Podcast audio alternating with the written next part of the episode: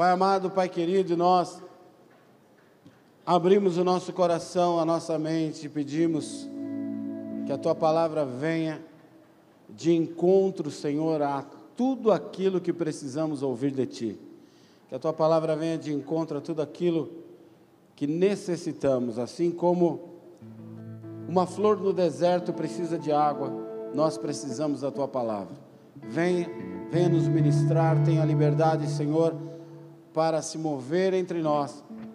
Que o teu Espírito Santo tenha liberdade no nosso meio para curar, para libertar, para restaurar, para trazer salvação sobre nós, em nome de Jesus. Viemos aqui, Senhor, para te ouvir e para sairmos daqui transformados pela tua palavra, em nome de Jesus. Amém? Está gostando, não, pastora? Quem aqui gosta de carnaval? Oh, teve uns. Quem já gostou do carnaval? Vai. Tem gente que gostava da avenida, tem gente que gostava de desfilar, tem gente que gostava do baile de salão, né? Tem gente que ia para os famosos bailes de máscara.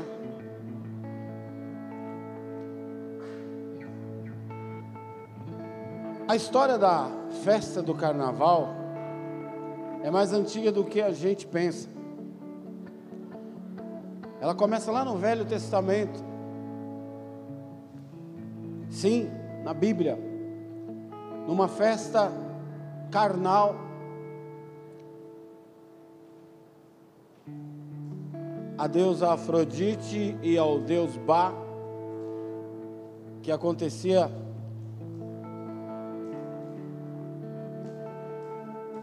no final do verão, onde eles comemoravam o início das plantações para que houvesse uma boa colheita, para que esses deuses prosperassem e fizessem com que as suas crias e as suas plantações fossem férteis. E essas comemorações, essas festas eram feitas regada de muita orgia sexual e muita bebida. Por isso, a festa era a um deus chamado Deus Ba, e por isso vinha a palavra bacanal. Era uma festa extremamente carnal, demoníaca, e com o decorrer dos anos, ela foi mudando de nome. E lá nos meados de 1400, 1500, a então igreja sofre um grande racha e começa o protestantismo se destacar. E a outra parte da igreja começa a ceder algumas concessões, como por exemplo o purgatório, que não está na Bíblia, mas foi inventado por quê? Porque a nobreza contribuía muito com a igreja. Porém, se o teu pai fosse um nobre que fazia parte da nobreza era um grande contribuinte da igreja, morresse, mas era pagão. Aí você vinha conversar com o sacerdote e falava: Olha, meu pai é pagão, ele não tem a fé que nós temos, ele não acredita no Deus vivo. Para onde ele foi, pastor? E se eu falasse para você: Olha, infelizmente seu pai foi para o inferno. Talvez você não contribuísse mais com a igreja. Então, para fazer uma máscara, para fazer uma maquiagem, para fazer um pano, eu falava: não, seu pai foi para um lugar especial chamado purgatório, onde lá ele vai ser depurado, onde ele vai passar por um processo de depuração, de limpeza, para que ele alcance o céu.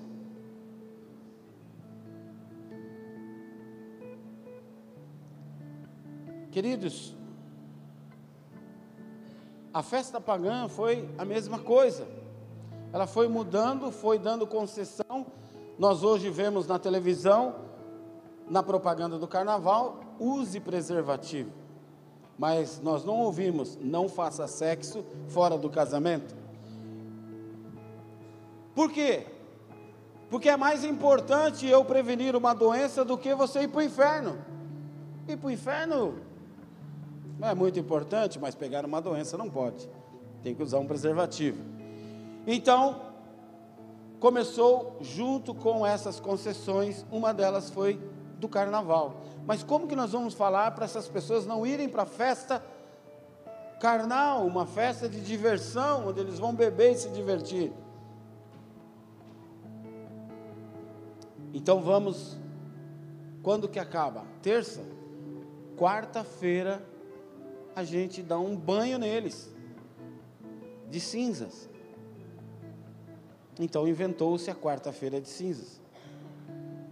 E é bíblico, porque se você for ler na Bíblia, quando o homem desagradava a Deus ou ele fazia algo contra Deus, ele rasgava suas vestes em sinal de arrependimento e jogava cinza sobre a sua cabeça. Então, faça o que você quiser, de sexta a terça, e na quarta-feira nós resolvemos tudo isso. Olha para quem está do seu lado e fala assim, máscara. A Bíblia é um livro de verdade e não de máscaras. A Bíblia é um livro de uma verdade absoluta de Deus. Há pouco tempo atrás, éramos obrigados a usar máscara. Para não nos contaminarmos com o Covid. Éramos obrigados, em todo lugar que você ia, você tinha que estar de máscara. A gente trombava com um cara de carro, sozinho, dentro do carro, com máscara. Não sei se ele tinha medo de pegar Covid do carro. Eu acho que é medo de pegar ferrugem. Mas a gente via. Há quatro anos, cinco anos atrás, se você trabalhasse num banco, ou se você trabalhasse numa lotérica, ou num comércio, e chegasse alguém entrando no comércio de máscara, você já falava: Meu Deus, você é assaltado. E hoje, moço, tem que pôr máscara. Barrava você na porta, você não podia nem entrar. E era gozado que às vezes a gente via gente de boné, óculos escuro e máscara. Paz, pastor, paz. Mas quem é você? Nem a mãe do cara conhecia o cara. Não dava. Eu e a pastora estávamos um dia no shopping, tinha uma moça com um cabelo black, assim, bem grandão, cheião, caído no rosto, um óculos que parecia um para-brisa de fenemê, desse tamanho, e máscara. Tudo preto, cabelo preto, óculos preto e máscara preta. Falei, meu Deus, que é isso? não dá para identificar quem é, nem só com DNA. Olha que interessante. Alguns super-heróis também usam máscara.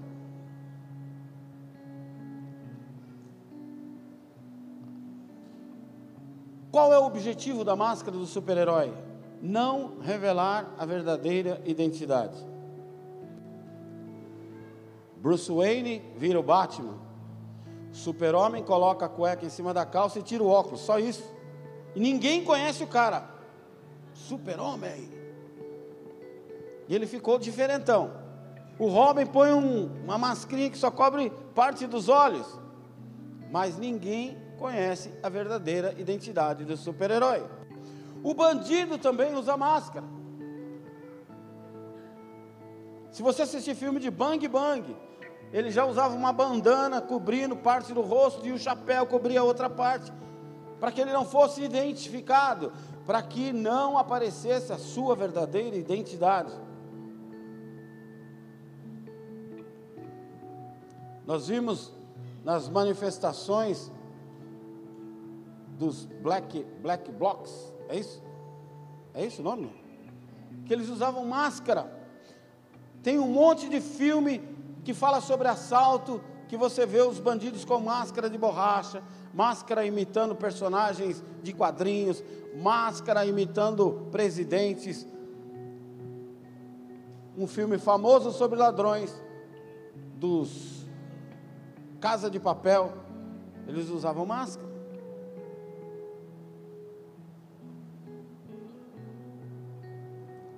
Queridos, a máscara é para esconder a verdadeira identidade, não mostrar quem você é.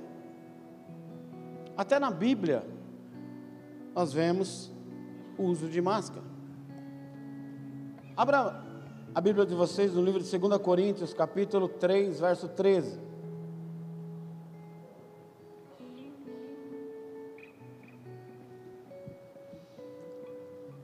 A Bíblia diz o seguinte: não somos como Moisés, que coloca um véu sobre a sua face, uma máscara, para que os israelitas não contemplarem o resplendor que se desvania. Todos nós que com, face, com a face descoberta contemplamos a glória do Senhor, segundo a sua imagem, estamos sendo transformados com glória cada vez maior, a qual vem do Senhor, que é o Espírito. Vejam bem, Moisés, um ícone do Velho Testamento, um dos homens mais importantes, um dos homens que mais foi usado em sinais, prodígios e maravilhas por Deus do Velho Testamento.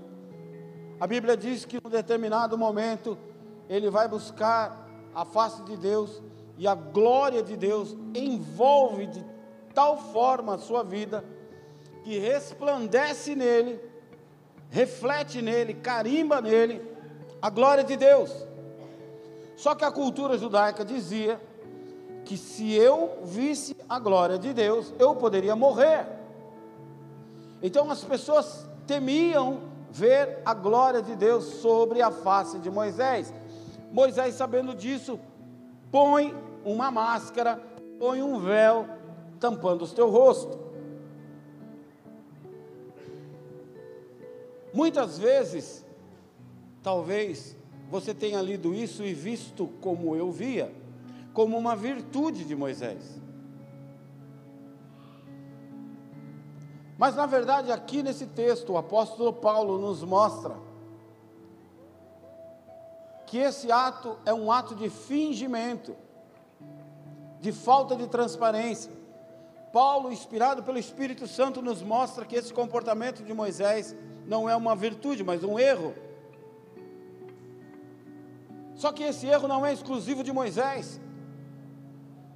É algo que todos nós, em algum momento, fingimos quem não somos. Todos nós, em algum momento, queremos mostrar para alguém o que não somos. Você nunca vai ver numa entrevista de emprego alguém falar assim: olha, cara, você está aí prestes a me empregar, você está prestes a me contratar, mas eu já vou te dizendo: meu forte não é acordar cedo. E se rolar, vai rolar um atestadinho, que eu não vou perder o dia. E não vem chamar minha atenção, que eu não sou bom com isso. Eu sou nervosinho. Você acha que o cara vai fazer isso? Não. Começo de namoro. Encontra um moço bonito, igual o Marcelo, assim. Aí fala assim: puxa, se você começar a namorar comigo, você vai ter que ser paciente. Porque eu passo o rodo geral. Não dou boa para ninguém. Olhou para mim, piscou, já era. Eu sou safado, sem vergonha, canalha, picareta. Mas, namora comigo. Alguém já ouviu isso de alguém? Não. Mas já descobriu isso de alguém. Ninguém posta conta nas redes sociais. Ninguém posta na rede social que gastou mais do que tem dinheiro para pagar no seu cartão. Ninguém posta que mentiu, que traiu, que tem alguém triste com você porque você foi canalha com ela. Ninguém vai ao banco pedir dinheiro emprestado e fala, amigo, você pode me emprestar dois mil reais? Porque eu emprestei mil reais de um trouxa aí e eu não estou conseguindo pagar. Aí você me empresta dois mil, eu pago ele sobra mil para me dar um rolezinho para a praia. Mas já te aviso, não vai esperar que eu vou te pagar logo de cara, não. Espero que você tenha um bom departamento de cobrança aí, porque eu sou ruim para pagar, já aviso. Banco vai te emprestar? Teu amigo vai te emprestar? Vai nada, meu irmão. Só que ninguém fala isso no banco. Ninguém fala isso numa entrevista de emprego. Na entrevista de emprego você trabalha qualquer dia, qualquer hora, você trabalha de ponta cabeça. Não tem problema, o que você pedir eu faço. Por que Moisés usou um véu? Por que Moisés usou uma máscara?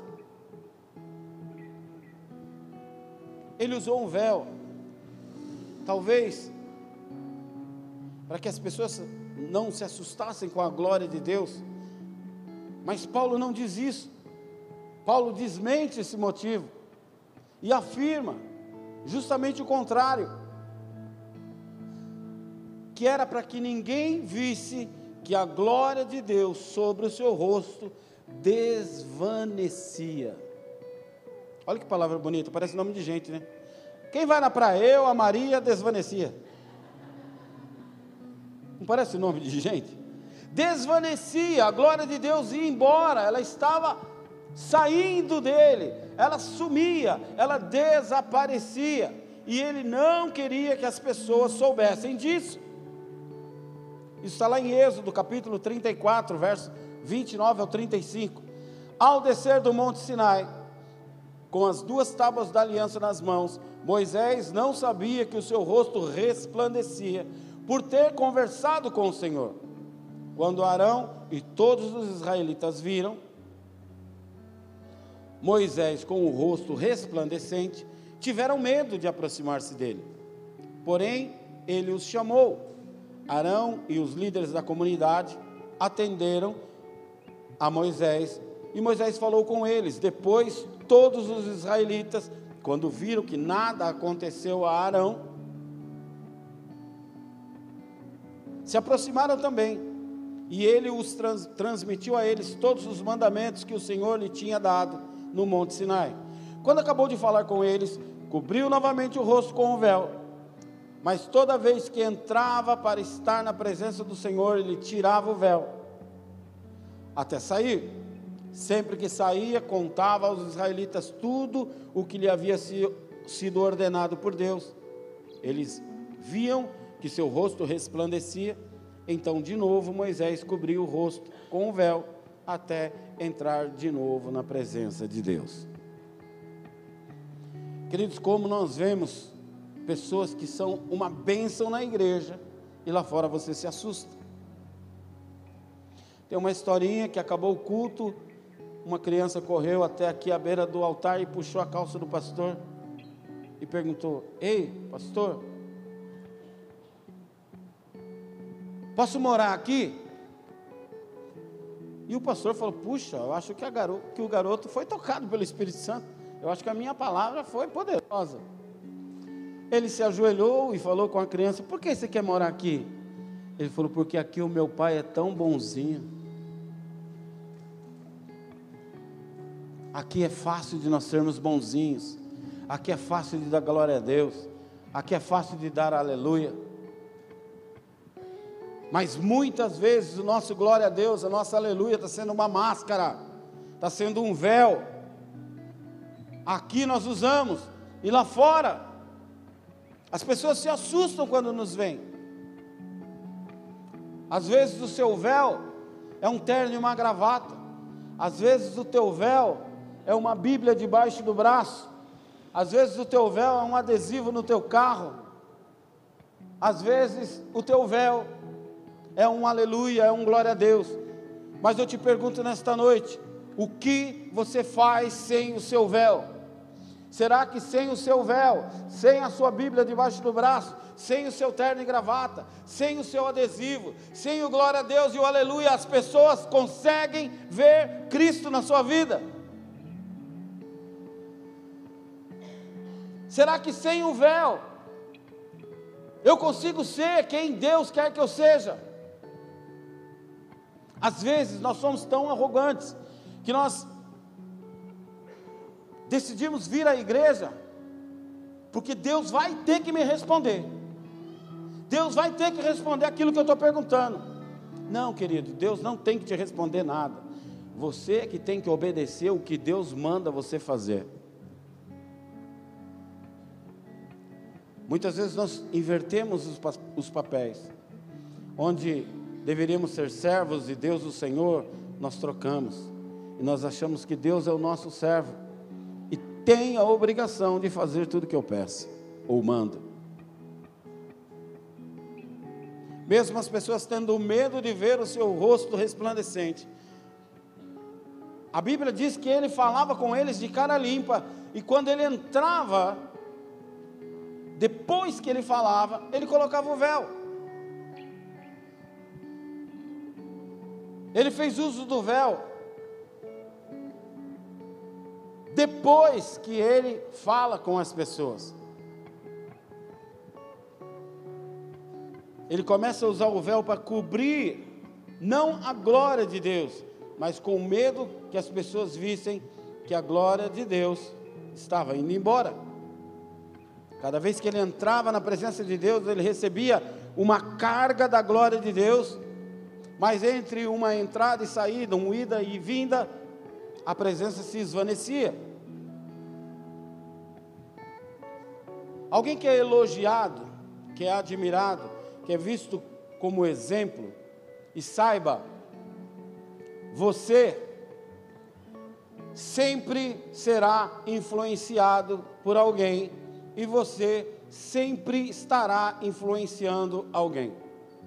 Não importa que uma pessoa só, não importa que sejam os teus filhos, não importa que seja o seu cônjuge, você sempre será influenciado por alguém e você sempre estará influenciando alguém. Então, como nós influenciamos alguém? Quando nós somos elogiados, admirados, visto como exemplo de alguém que carrega a glória de Deus, de alguém que possui essa glória, de alguém que é representante de Deus, que já foi tocado por Deus, e percebemos que isso se vai, nós temos dificuldade de lidar com isso. Para muitos, há uma grande dificuldade em, após ter sido alguém reconhecido como alguém de Deus, ser visto como alguém sem a presença dEle. Há dentro de nós uma desesperada disposição em esconder as nossas fraquezas, limitações, erros e principalmente os pecados. Então nós tentamos mostrar para as pessoas que nós somos infalíveis. Fala para quem está do seu lado, não existe ninguém assim.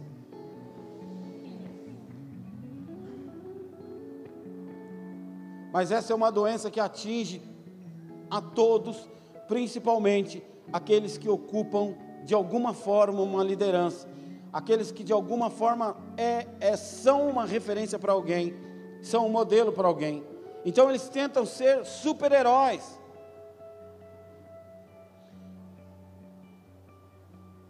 Temos dificuldade de mostrar um, o nosso medo, a nossa fraqueza. Homem não chora, nos endividamos e não abrimos o coração, brigamos com o nosso cônjuge e não admitimos para ninguém, e quando alguém descobre, a coisa já está insustentável e muitas vezes não há mais como corrigir.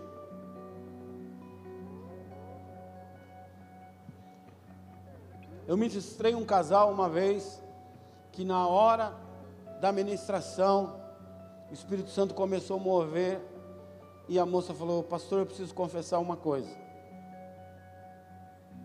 Na frente do marido. Pois não. ela vira para o marido e fala assim: Eu preciso conversar para você que nós estamos endividados. Eu estourei o nosso cartão de crédito. Não desmaia, não. Em 75 mil reais.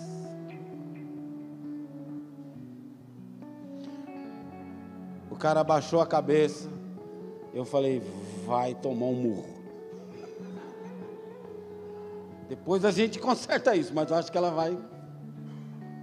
Acho que vai ficar feio o negócio. Queridos, por que a gente espera o problema ficar tão grande? Porque a gente espera a coisa ficar insustentável? Porque a gente espera a coisa ruir? A coisa não ter mais solução, não ter mais como consertar? Se a gente pode em todo o processo do problema, pedir socorro. Quando estamos cheios da presença de Deus, gostamos de mostrar o nosso rosto resplandecente, colocamos nas redes sociais. Mas quando não estamos, encobrimos com o véu do engano, com o véu da mentira, para que pensem que ainda somos de Deus porque há uma cultura entre nós que se alguém é de Deus, é se alguém não pode errar. Isso é utopia, meu irmão. Jesus, quando chama para a ceia, e é uma coisa que a gente aprende de forma errada, ah, eu não tomo ceia, sabe por que eu não tomo ceia? porque eu ainda não sou casado. Eu tomo ceia porque eu não tomo ceia porque eu ainda fumo. Eu não tomo ceia porque eu ainda não sou batizado. Eu não tomo ceia por causa disso, por causa daquilo, por causa daquilo outro. Queridos, quando Jesus manda preparar a mesa da ceia, ele chama o picareta do Judas Iscariotes para sentar à mesa.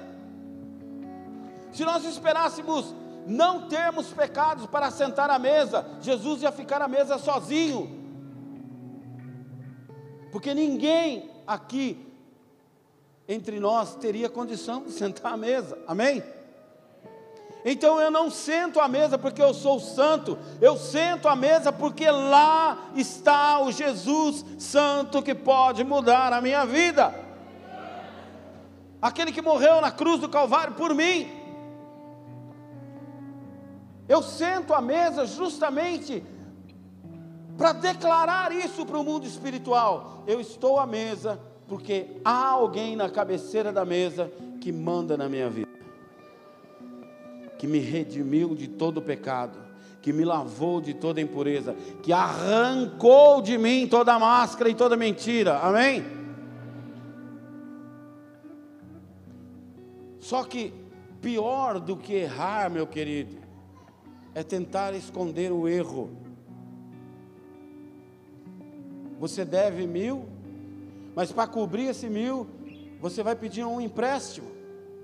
O banco fala para você: olha, eu empresto mil, mas você vai pagar mil e oitocentos, então já não é mais mil. O buraco ficou maior. Aí eu vou no segundo banco pedir um empréstimo para pagar os mil e oitocentos. O banco fala: eu te empresto mil e oitocentos, mas você vai pagar dois e quinhentos. O buraco ficou maior. E assim por diante. Nós vamos fazendo um buraco para tentar tapar o outro, fazendo um buraco para tentar tapar o outro. A melhor saída, meu irmão, é sentar e esclarecer. Vai doer, vai doer. Mas se ele descobrir que você mentiu, vai doer mais ainda. Se ele descobrir, ou se ela descobrir que você levou cinco anos para contar a verdade, vai doer mais ainda. Se a outra pessoa descobrir que você envolveu mais um monte de gente antes de contar a verdade, vai doer mais ainda. Então, aconteceu, todos nós estamos passivos de errar, amém? Senta e esclarece. Amor, vem aqui, preciso contar algo para você. Aconteceu assim, assim, assim e assim. Isso é antigo. Aconteceu lá no Éden. Adão e Eva erram, pecam. Deus traz uma palavra revelada sobre Adão, falando para que eles não devessem comer do fruto do conhecimento do bem e do mal. Eva ainda não existia, então a revelação não foi para a mulher. Sempre quando a gente fala do pecado capital, a gente joga a culpa na mulher. Uma vez uma pessoa falou para mim assim: Ah, pastor, o que seria de vocês se não fôssemos nós mulheres? Eu falei: estaríamos lá no paraíso ainda.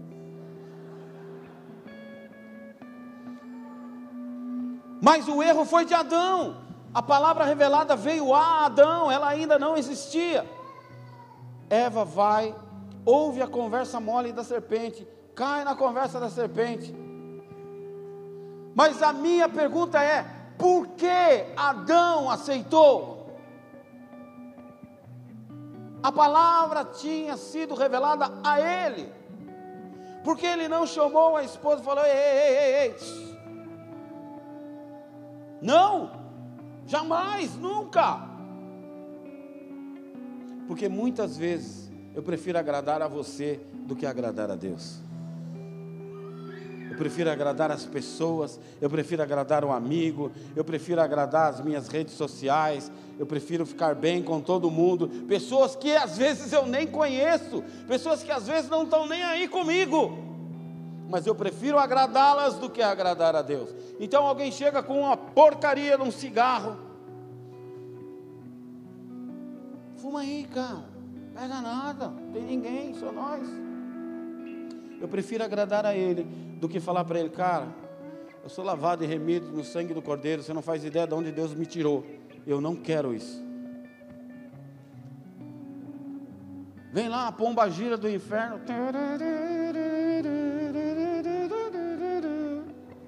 Você fala, meu Deus, que máquina! Vocês lembram da Luciano Huck, a hora H, onde ele chamava aquelas duas coisas, tiazinha e feiticeira? Um dia estava rolando isso na televisão lá em casa e o Mateus era um porqueirinha desse tamanho, brincando com os brinquedos. E a hora que entra lá a feiticeira, ele parou de brincar e ficou assim. Que isso? Você está olhando aí? Ela até brilha, né? Cuidado, porque às vezes as coisas que o diabo mostra para você brilha, atrai os olhos, chega a baba, mas é para te levar para o inferno, meu irmão, é para te tirar da presença de Deus. Quando Deus chama Adão e Eva, a sua dificuldade em admitir o pecado, em admitir o erro, em admitir a sua fraqueza, em admitir a sua limitação, faz eles tentarem se esconder de Deus. Gênesis 3,7 diz: Os olhos dos dois se abriram e perceberam que estavam nus, então juntaram folhas de figueira para cobrirem-se ouviu o homem, a sua mulher, os passos do Senhor, Deus, que andava pelo jardim quando soprava a brisa do dia. Esconderam-se da presença de Deus, do Senhor, entre as árvores do jardim. Não dá para se esconder de Deus. Eu não sei se eu vou falar, mas eu vou falar. O que você acha? Fala ou não? Fala. Me desculpe você que é careca.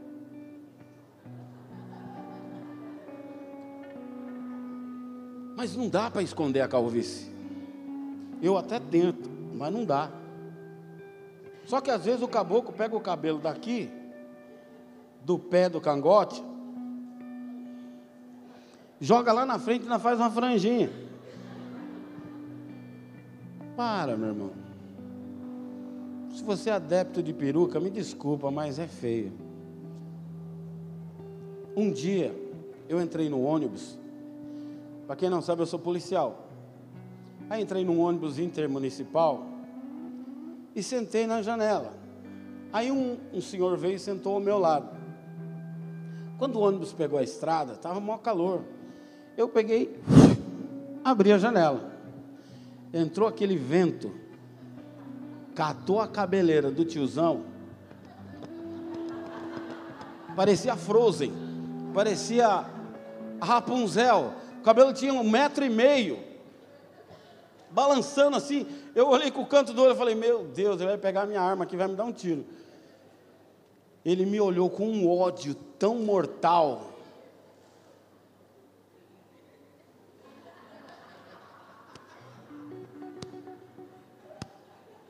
E foi tentando arrumar aquela coisa. Levantou e foi sentar no outro lugar. Eu não aguentei, comecei a rachar o bico. Falei, meu Deus, está cheio de gente assim. Está cheio de gente tentando esconder algo de Deus.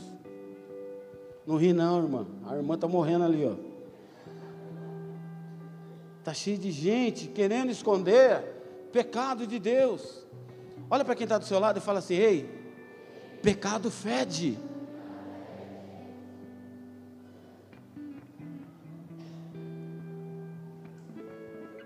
Não dá para esconder pecado de Deus, meu irmão. O pecado fede. O pecado fica purulento, fica com bicho. O pecado come a nossa carne.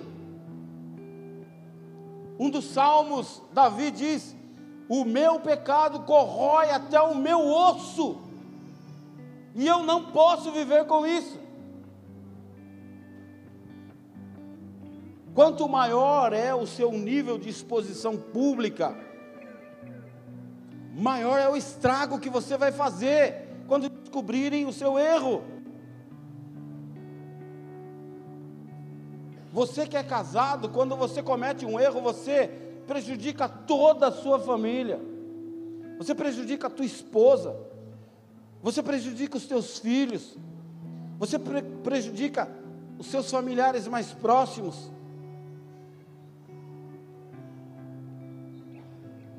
Não queiram nunca, jamais,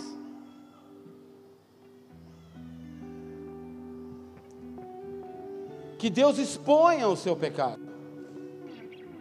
Só que nós brigamos para que nunca nenhum traço de fraqueza, de erro ou de medo seja descoberto das nossas vidas. Olha para quem está do seu lado e fala assim: Mas isso é normal.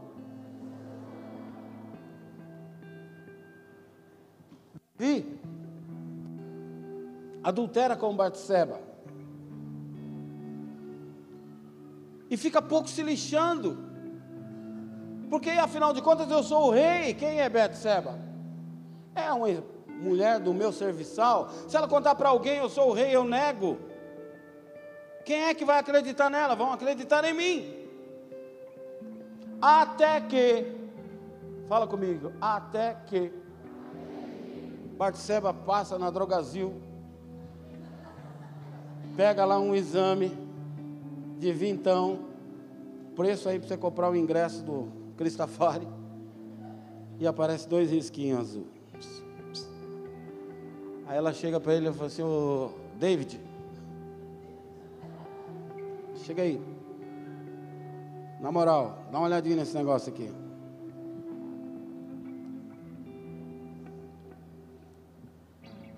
O tonto do Davi, para não mostrar a tua fraqueza, para que ninguém saiba do teu erro. Afinal de contas, ele era um rei, o um homem admirado por todos, um herói nacional, aquele que quando chegava das batalhas, havia uma caravana esperando ele, gritando: Saul mata mil, Davi mata dez mil. A Bíblia diz que as mulheres ficavam nas esquinas, que as mulheres ficavam nas janelas admirando Davi. Como agora ele vai mostrar a sua fraqueza? Então, o erro do adultério passa numa fração de segundos para o erro de um homicídio.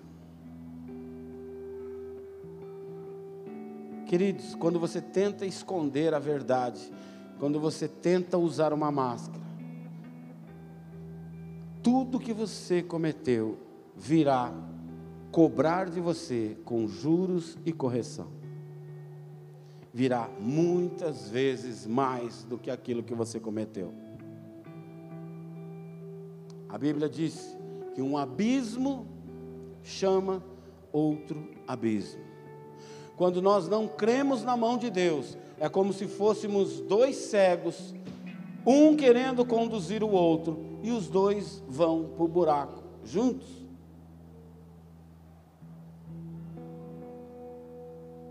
É como você colocar cinco crianças numa sala, crianças de três, quatro anos, aí você põe uma cesta e fala: cuida deles para mim. É a mesma coisa. É você errar e continuar errando. É você errar e continuar errando. É você mentir e continuar mentindo. Onde você acha que vai acabar isso?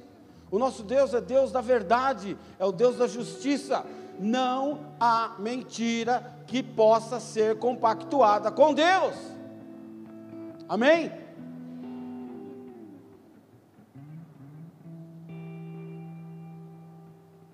É claro que nós buscamos um ideal que é Cristo. Amém?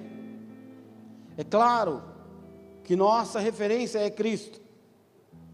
É claro que queremos ser como o varão perfeito. Amém?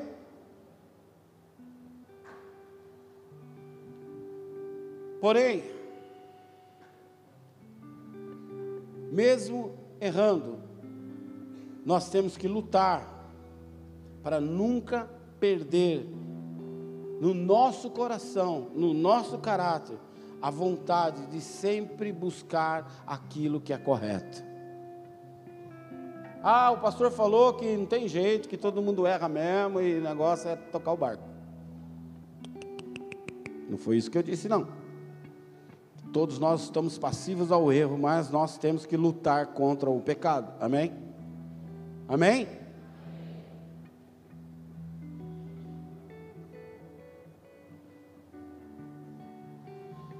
Nós não somos perfeitos, mas se um dia isso acontecer, a melhor saída é esclarecer o erro,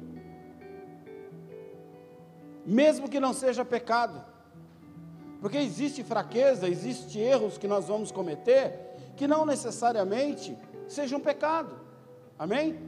Mas errei, então admita, fale, confesse, abra o teu coração. Até Pedro, uma das grandes figuras do Novo Testamento, uma das colunas da igreja primitiva, passa por isso. Se você ler Gálatas capítulo 2, diz assim: Quando, porém, Pedro veio a Antioquia, eu o enfrentei, Paulo falando, face a face, por sua atitude condenável, pois antes de chegarem alguns da parte de Tiago, ele comia com os gentios. Quando, porém, eles chegavam, afastou-se e se separou dos gentios, temendo os que eram da circuncisão, os judeus. Os demais judeus também se uniram a ele nessa hipocrisia, de modo que até Barnabé se deixou se levar. Quando vi que não estavam andando de acordo com a verdade do Evangelho, declarei Pedro diante de todos: Você é judeu, vive com gentil e não como judeu. Portanto, como pode obrigar gentios a viverem como judeus? O que acontecia? Pedro queria ser amigão de todo mundo. Então sentava com os gentios, que eram os pecadores, mas quando os judeus chegavam, ele, opa,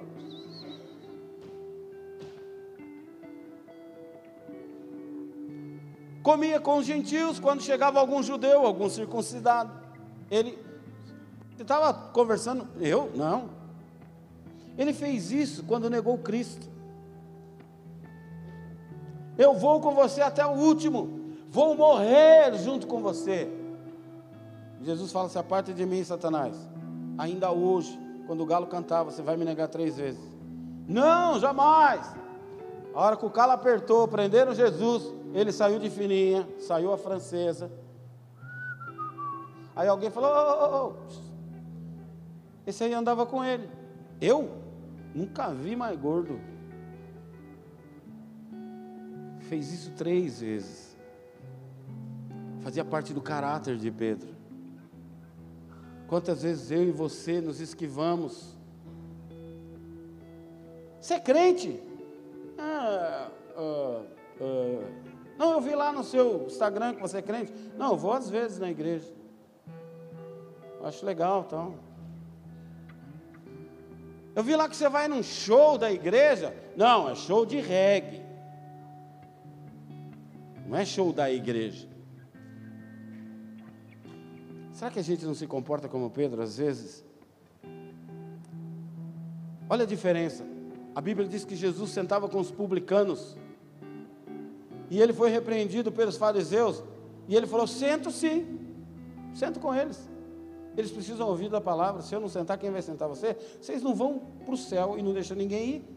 Vocês colocam peso sobre as pessoas que nem vocês conseguem carregar. Vocês são hipócritas. Vocês são como sepulcros caiados. São branquinhos por fora, mas são podres por dentro. Eu vou, mas eu não me contamino. Eu levo salvação eu levo cura, eu levo a verdade, eu levo libertação. Queridos, como tem sido a sua vida entre as pessoas que você vive? Olha para quem está do seu lado e fala assim: será que você é crente chuchu?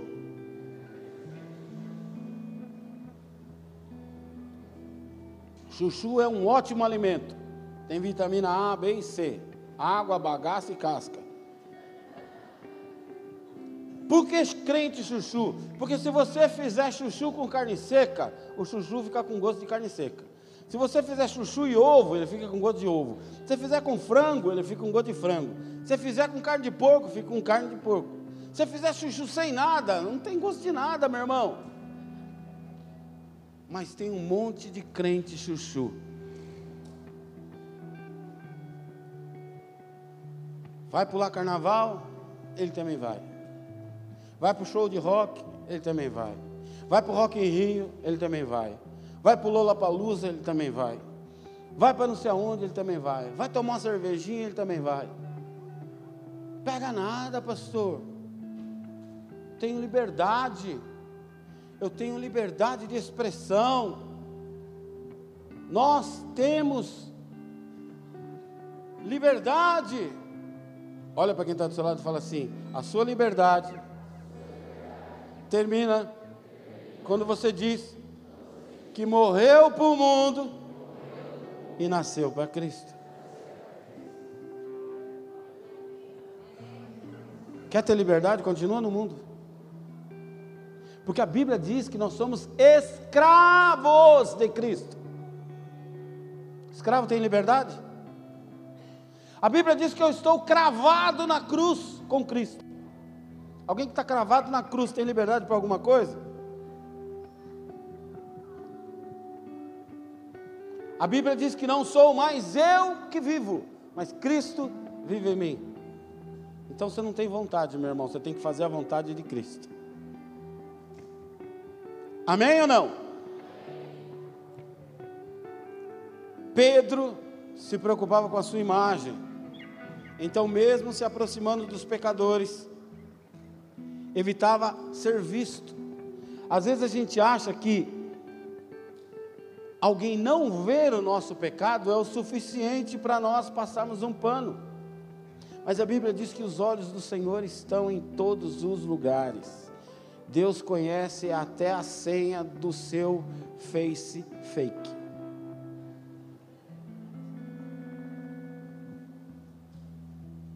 Pode apagar a luz, não adianta, ele está vendo. A Bíblia diz, tinha até uma canção que cantava. Quem tem mais de 20 anos de crente aí? Pouca gente. Tinha uma música que falava assim: Debaixo de suas asas eu sinto proteção. Quem lembra desse louvor? Seja onde for, a sua mão me guiará. Ó, oh, vocês lembram? Ele diz que se você subir aos céus, Deus ali estará. Se eu for lá na estrela alva, lá Ele estará. Se eu mergulhar no mais profundo abismo, lá Ele estará. Eu não tenho como me esconder de Deus. Mesmo que você use uma máscara e ninguém consegue ver quem você é, Deus sabe quem você é. Mesmo que eu queira mostrar para alguém que eu sou isso, que eu sou aquilo, que eu posso, que eu faço. Deus sabe que eu não faço. Deus sabe que eu não posso. Deus sabe que é mentira, que é hipocrisia, que é dissimulação. Paulo diz: não somos como Moisés. Ele nos instrui a viver absolutamente honesta e transparentemente com Deus. Ou eu sou honesto, ou eu sou transparente, ou eu sou um mentiroso. 2 Coríntios capítulo 12, verso 6, a Bíblia diz: Mesmo que eu preferisse gloriar-me, não serei insensato. Paulo está falando. Porque eu estaria falando a verdade. Evito fazer isso para que ninguém pense mais do que em mim vê ou em mim ouve. Paulo está dizendo: eu posso até estar impressionando vocês com o que Deus tem feito comigo, com as experiências sobrenaturais que eu tenho vivido, com as experiências celestiais que eu tenho relatado a vocês, mas isso não faz de mim melhor ou especial. Eu sou igual a vocês.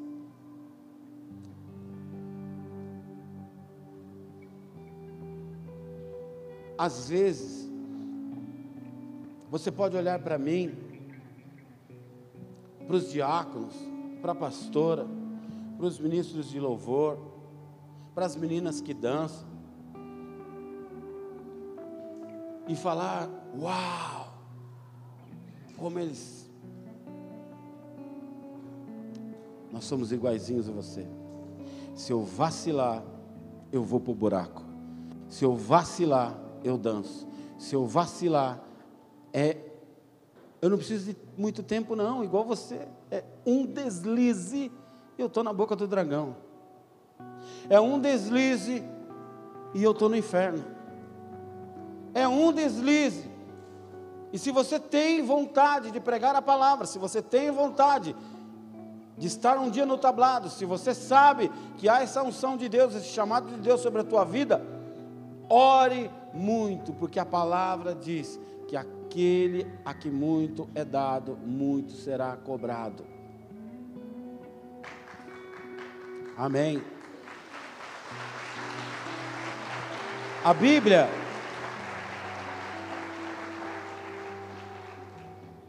leva isso tão a sério que a Bíblia diz que o peso da cobrança de quem está fazendo a obra é diferente daquele que não faz.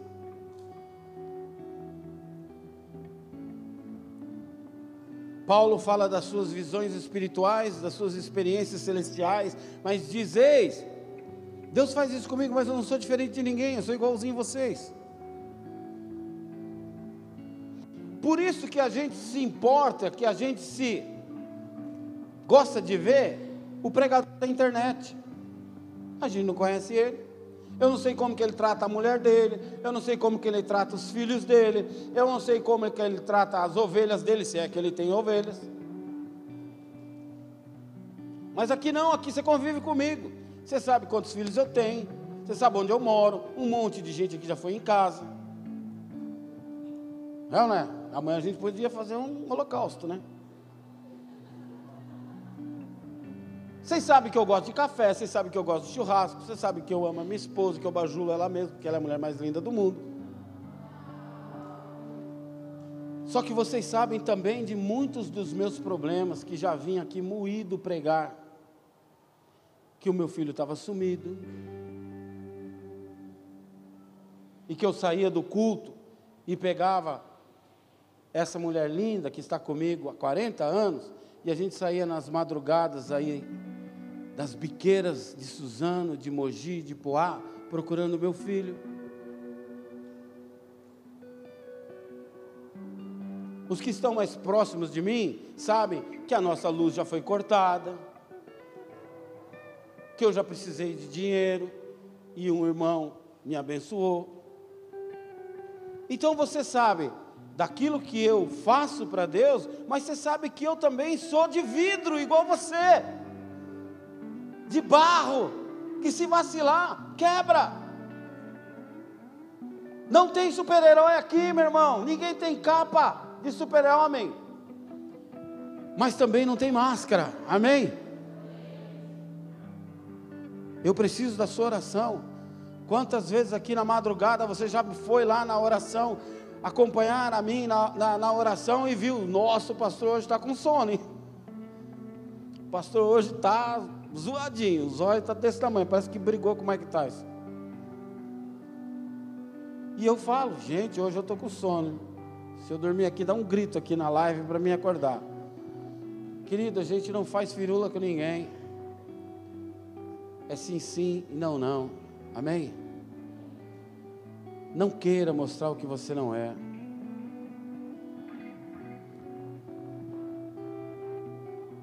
Errar era normal. Paulo preferiu tirar a máscara e se mostrar de forma sincera e autêntica. E é isso que precisamos fazer. Só que, fala para quem está do seu lado, só que a máscara que eu uso é como se. Não chega, chega. A máscara que eu uso é como se fosse um cômodo da minha casa que eu fecho a porta e falo para Deus: aqui, não, Aqui não precisa entrar. Deixa que aqui eu cuido. A máscara, às vezes, eu uso uma máscara na minha vida financeira, eu uso uma máscara no meu relacionamento conjugal, eu uso uma máscara na área A, na área B. Deus só vai entrar onde você arranca a máscara. Vocês estão me entendendo? Precisamos ser transformados em tudo, todos os dias. E se haver sinceridade, transparência e humildade, ela deve existir tanto de mim para Deus, como de mim para o meu semelhante. O mesmo tratamento, por isso que a cruz é assim, ó, tem que ser vertical e horizontal. Eu tenho que ser sincero com Deus e tenho que ser sincero com Ele. Eu tenho que ser autêntico e transparente com Deus e tenho que ser autêntico e transparente com você. Às vezes a gente esquece isso e a gente faz muito bem esse contato, mas faz muito mal este contato. E às vezes faz muito bem este contato, e faz muito mal este contato. Eu preciso ter esse equilíbrio e ser transparente com todos. A glória de Deus só vem quando a máscara cai. Você já reparou quanta transformação acontece no novo convertido? Que nós chamamos de primeiro amor? Não é primeiro amor.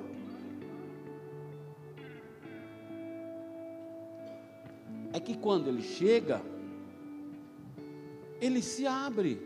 Deus pode fazer o que tu quisesse. E Deus vai fazendo. É como quando a gente chega numa academia.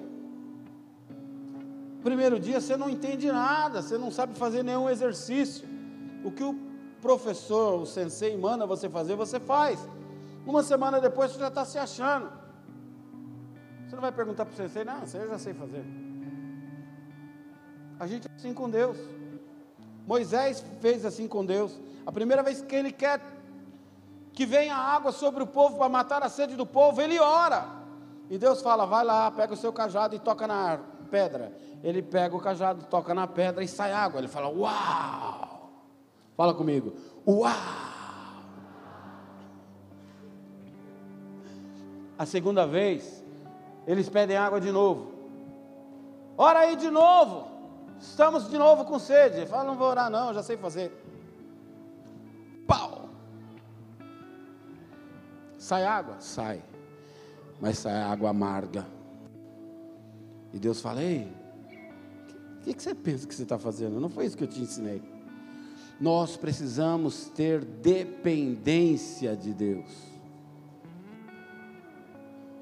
Fala para quem está do seu lado, eu não sei fazer. Eu dependo dele para fazer. Então, quando você é novo convertido, você se abre, você só ouve, você parece uma esponjinha, absorve tudo. Mas depois de seis meses de convertido, o dentinho começa a crescer, quer morder. Eu não concordo com a visão, pastora. Eu não concordo com essa direção que você me deu, líder. Deus te chamou para caminhar, para obedecer. Deus tira o povo do Egito e coloca com Moisés um líder, provavelmente 5 milhões de pessoas. Um trajeto que eles fariam em 15 dias, eles levam 40 anos. Por quê?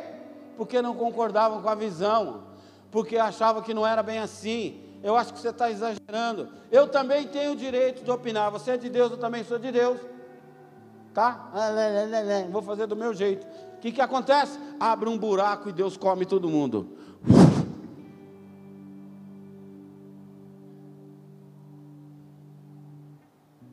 Olha para quem está do seu lado e fala assim: Posso te dar um macete? Só obedece. Quem obedece está sempre na vantagem. Eu já aprendi isso a dura pena. Quando eu quis fazer do meu jeito, eu quebrei a cara. Quando eu quis achar que eu estava certo, dancei. Então, um conselho que eu te deu, que eu te dou, obedece. A transformação acontece, mas chega uma hora que ela começa a diminuir no novo convertido. Por quê? Porque Deus já cumpriu a remissão que tinha para fazer na vida dessa pessoa? Deus já cumpriu tudo que ele tinha para fazer? Não, porque ela parou de permitir que Deus faça. Em algumas áreas ela põe máscara e falou: Não, aqui não precisa, deixa que eu faça.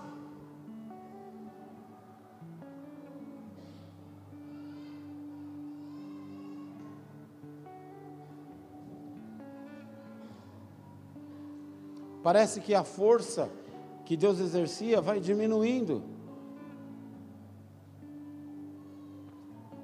Só que as pessoas começaram a te elogiar. Nossa, você parou de beber, né? Que legal. Você parou de fumar, que legal. Puxa, eu estou vendo você todos os dias nos cultos. É, agora eu sou santo.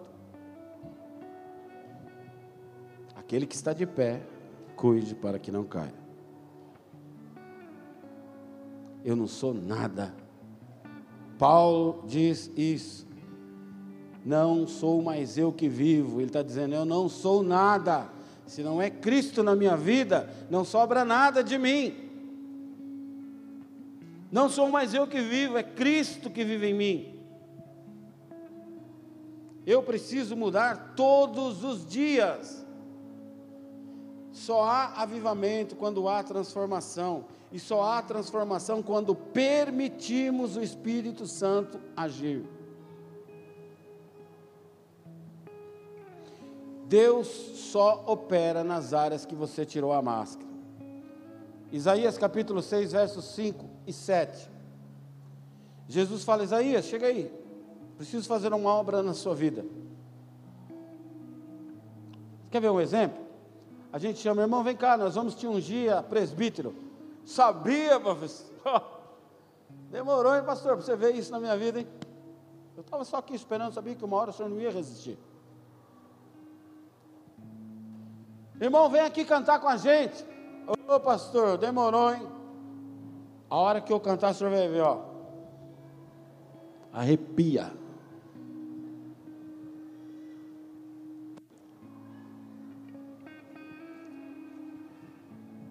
Tira ele do louvor para você ver. Esse pastor é um endemoniado. Não tem visão. Quer tolir o dom que Deus derramou sobre a minha vida. Vai pagar por isso, hein? Escreve o que eu estou falando.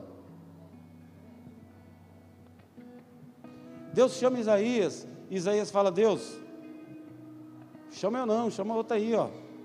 Eu sou bocudo. Eu sou boca suja. Olha lá. Eu sou. Não volta lá, irmão. Cinco. cinco, cinco, cinco. Ei. Olha o que, que diz: eu gritei. Deus chamou ele e ele falou: Não, eu não, por favor, não. Eu estou perdido, porque sou um homem impuro. A Bíblia não diz que ele falou: Ei, Deus, eu sabia. Demorou, hein? Ele falou: Eu sou um homem de boca suja, de lábios impuros, que vivo num povo de lábios impuros. Só que Deus vê o coração, a sinceridade, ele arrancou a máscara, ele não fez firula, ele falou: Deus, o senhor tem certeza que o senhor quer me usar? Só que é o seguinte: ó, eu sou assim, assim, assim, assim. Deus falou: É isso que eu quero. Você tirou as máscaras. Anjo, vem cá, pega uma brasa. Queimou imediatamente o pecado na vida de Isaías. De Elias, perdão. Logo na sequência, Deus fala assim: Eu preciso de alguém para pregar o Evangelho. Quem poderia ir por nós? Eis-me aqui, envia-me a mim.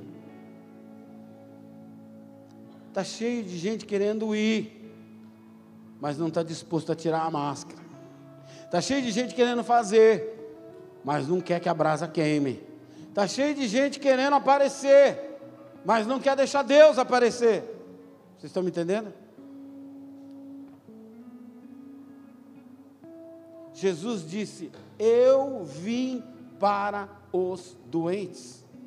Ele não falou, eu vim para os caras firmeza, para os fera, para os pregadores, para os caras que tocam muito, para os caras que cantam muito, aqueles que cantam e arrepia. Não, eu vim para os doentes. Tem doente aqui? É para você que Jesus veio.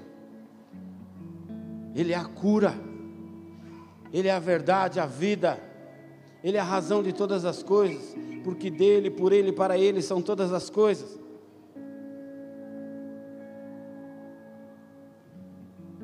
Ei, eu sou doente, eu preciso ser curado, eu preciso de restauração todos os dias.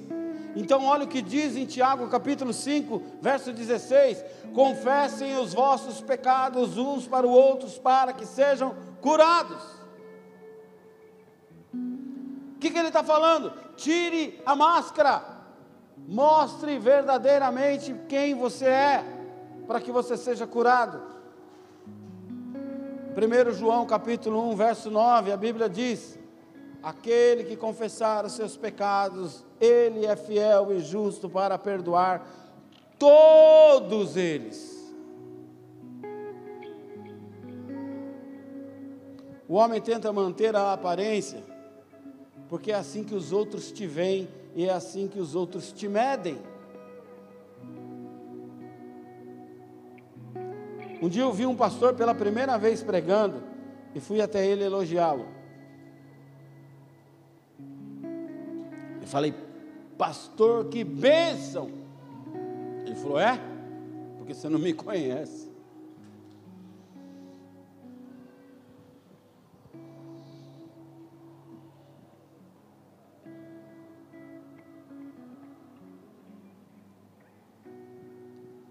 Quem tem vontade de ver Deus usando a sua vida? Sabe qual é o primeiro passo depois de nós aceitarmos a Cristo? É arrancarmos as máscaras. Feche seus olhos. Hoje é dia de ceia. Hoje é dia em que nós sentamos à mesa de frente ao Mestre, olho no olho. É dia de tirar a máscara. A Bíblia diz em 1 Coríntios capítulo 11, depois do verso 23, examine-se, pois, o homem a si mesmo. Você sabe em que área da tua vida você precisa arrancar as máscaras. Você sabe em que área da tua vida você ainda usa máscara. Mas não deixe de cear por isso. Arranque as tuas máscaras e fala: Senhor, me purifica com o teu fogo, me purifica com as brasas do teu altar. Eu quero, eu desejo, assim como uma flor no deserto precisa de água, eu preciso da tua presença. vem sobre a minha vida, me purifica de todo mal, queima em mim tudo aquilo que não é seu,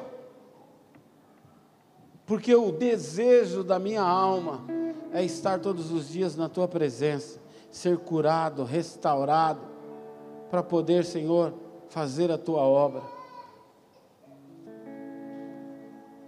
Em nome de Jesus, começa a orar a Deus, começa a falar com Ele, mostra para Ele as tuas máscaras, mostra para Ele as que você está disposto a arrancar.